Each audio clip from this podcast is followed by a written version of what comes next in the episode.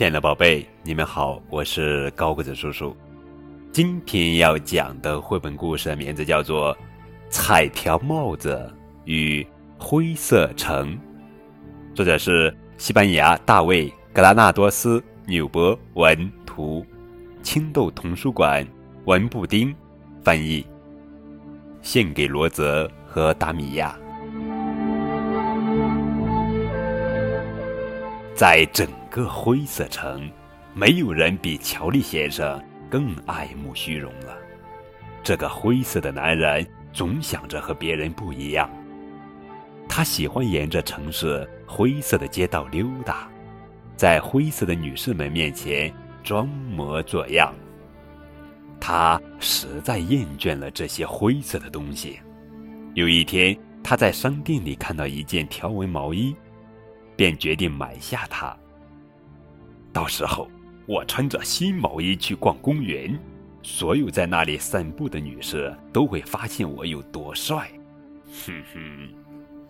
于是他去公园里待了整整一个上午，却没有一位女士瞧他一眼。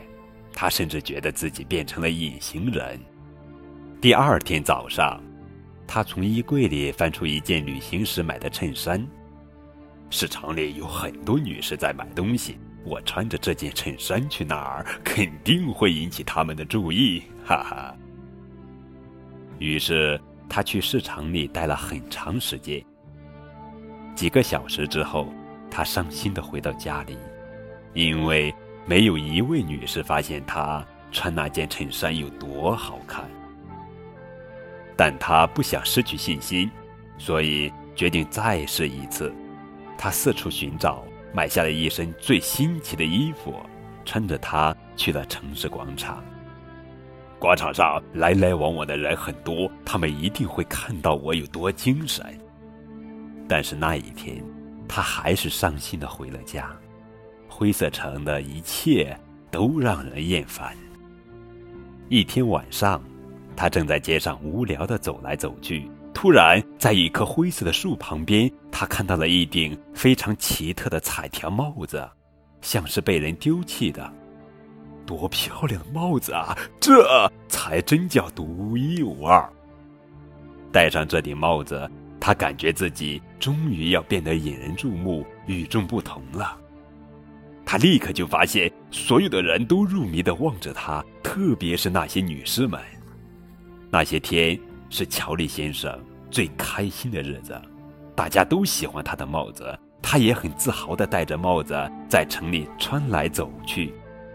不久，这顶彩条帽子的仿制品出现在了灰色城的每一家店铺里。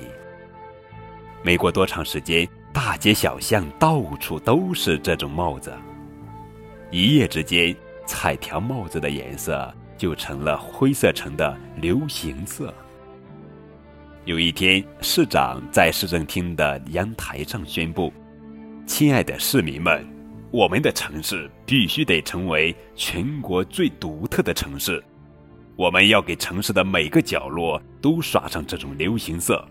从今往后，这座城市再也不是灰色城了。”几天之内，城市的每个角落都被粉刷了一遍。结果。除了这种流行色，灰色城里再也看不到其他颜色。又过了几天，乔丽散步时发现他的帽子已经没法引起别人的兴趣了。他摘下帽子，把它放回原来的那棵树旁。那一天，乔丽先生，这个灰色城里最爱慕虚荣的男人，不知不觉地成了整座城市。最与众不同的人。